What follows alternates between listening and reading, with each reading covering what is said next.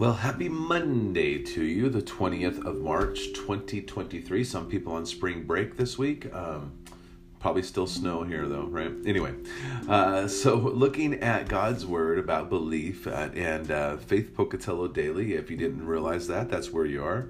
Uh, so let's look at John chapter 6. Let's look at 28 and 29.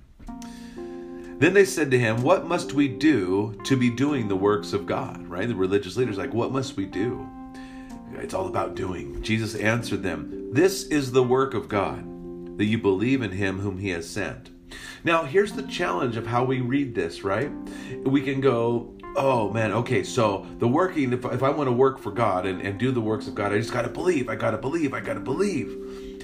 But I want us to really look at what this is saying because we believe that Christ has done it all and that God has done it all.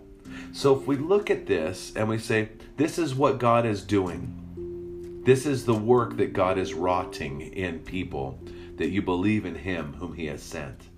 When we look at it that way, the work of God is that you believe, right? Not that I can do work to believe, but God has done this work in me that I can believe. And this is what God does He gives you His Spirit. He convicts you. He gives you the strength and the faith to believe. This is the work of God so that we can take no credit for it and no man can boast. It is a gift, right?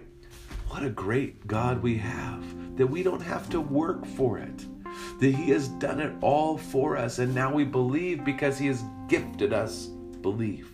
And now we respond not by our own strength, but then the strength of the Holy Spirit to walk a life as He has set forth before us that we would walk in it.